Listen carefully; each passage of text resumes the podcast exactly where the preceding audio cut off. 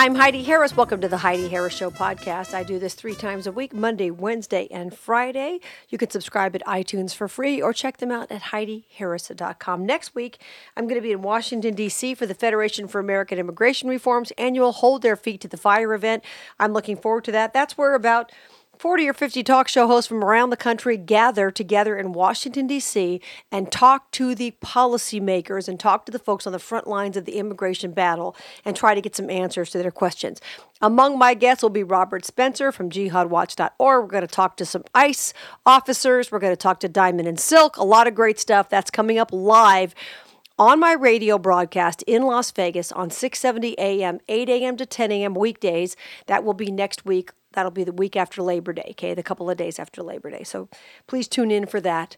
And weekdays, you can hear my show live, 6:70 a.m. KMZQ. 8 a.m. to 10 a.m. And if you forget everything I just said, check out HeidiHarris.com where my Twitter, and my Facebook, and all of that are connected. Speaking of Facebook, a couple of things I want to talk about. As of yesterday, Facebook has been sued. There have been two class action lawsuits filed seeking billions of dollars in damages from Facebook for sharing users' private data with device makers. This is a big deal. One of the lawsuits was filed by the lead plaintiff, Velma Rankins of Oakland, California, who claimed that Facebook created a secret back door to share millions of users' private data with more than 60 device makers, including Apple, Samsung, and Amazon, starting in 2007. Now, I'm not going to get into the long, boring details of this lawsuit, but the point is Facebook, first of all, the only thing they ever have to sell is data, right? They have your preferences to sell. That's it. That's the reason it's been free for all these years. Did you really think it was going to be free? But that being said, Facebook shouldn't be selling people's private information to other companies and profiting off that without letting everybody know. So that's an issue. Stay tuned for that because that could potentially cost them a lot of money. The other thing I wanted to talk about is the Media Research Center, which has done a national survey of conservative voters and conservative Facebook users, and they've got some very disturbing results that could drastically affect Facebook. Before we get into that, let's check in with our sponsor, Donna Francavilla. The Heidi Harris podcast is heard by tens of thousands of listeners because she's sassy, funny, and lovable. If you'd like to place your message on the podcast, I'll help you get started. I'm Donna Francavilla, owner of Frankly Speaking Communications. I'll voice your message for you for just $100, recorded, edited, and submitted as a special offering. Let me help you tell your story write to me at donnasnicevoice.com. That's donnasnicevoice.com.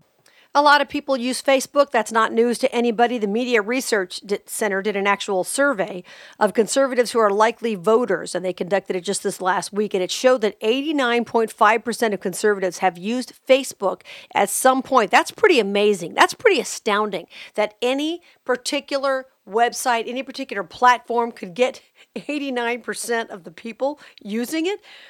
But here's the interesting thing less than half, 47.7%, are both using it and committed to continuing to do so. The Media Research Center found that of conservatives who have used Facebook, 32.3% say they've either left it completely or are considering leaving Facebook due to its censorship of conservative views. Now, there are people who don't use Facebook for obviously political reasons. They don't po- post politics, they don't want to be divisive, they don't want to be nasty, they don't want to get into fights with their friends and family.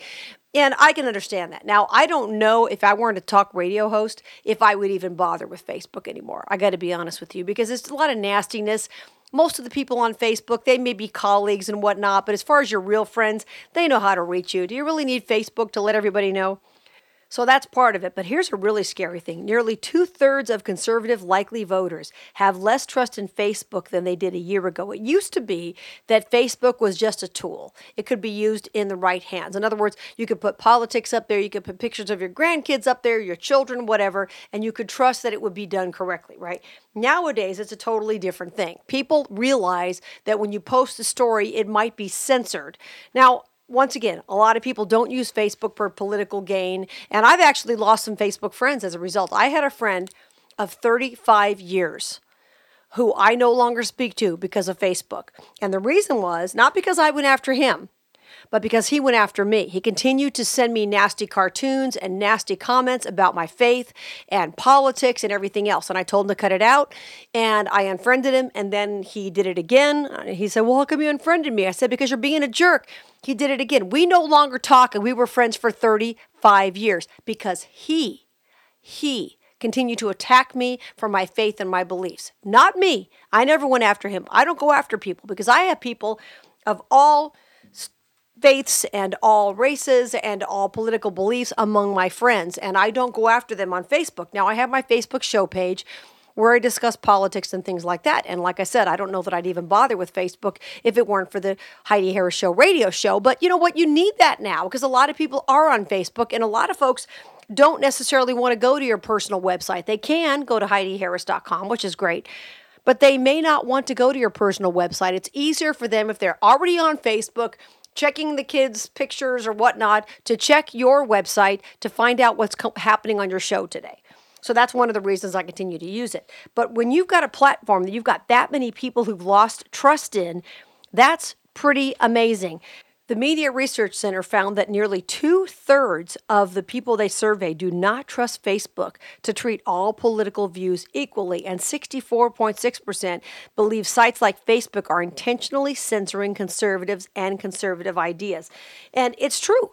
They don't want to hear our point of view. What I've never understood about the folks who disagree with the right is why is it that you just can't stand to even hear a differing point of view? Personally, every single day i look at all different websites with all kinds of points of view. I'm interested in what the other side thinks. Now i may not agree with it. I may not decide after i read it that i agree or may ch- not change my mind but the fact is i still avail myself of the information. But the people on the left i hate to say it but and i hate to get all right wingy on you and talking pointsy but it's true. A lot of the folks on the left do not want you to hear a differing point of view, period. They would like to silence all dissent. That is scary. Now, in fairness, Donald Trump's been the same way. Donald Trump doesn't like news sites that criticize him. And he if it were up to him, he'd probably shut them all down. Well, that's not America, okay? I live in a country and I want to continue to live in a country where we can hit our politicians with really hard questions, ask them some tough things, and make them accountable to us because, after all, they are accountable to us. And this is part of what makes America so unique. So, I would not shut down certain websites I don't agree with. Now, I would shut down websites that are anti Semitic. I would shut down websites, and maybe that's a free speech issue, but I don't think it is. I would shut down websites where, you know, people put up animal cruelty, you know, videos, things like that. Yes, of course. But bottom line, I wouldn't shut down websites where people disagreed politically. I think you need to listen to the other side. You may not agree with them at the end of the day, but you can at least listen to them. But Facebook has some explaining to do as Desi Arnaz said, have some explaining to do. They have some explaining to do. And a lot of conservatives may leave them. I know a lot of people who've already left Facebook, and those are the people mainly who put, you know, political stuff up there and they want to try to affect change. And speaking of that, I don't know that anybody on Facebook actually has their mind changed by what anybody else puts up there. And I see things that show up in my feed all the time, and it's videos of various cable news channels and whatnot. And I get very frustrated with that because I canceled cable for a reason. I don't want to see a clip of Fox News or CRTV or anything else. I don't want to see those clips. I don't have cable. I don't pay for CRTV. I don't want to see that stuff. And I was complaining about it on Facebook the other day, and my webmaster, the guy who runs my HeidiHarris.com website and has designed it, said to me, Well, that's part of the algorithm. Facebook thinks you want to see that stuff. I don't want to see it.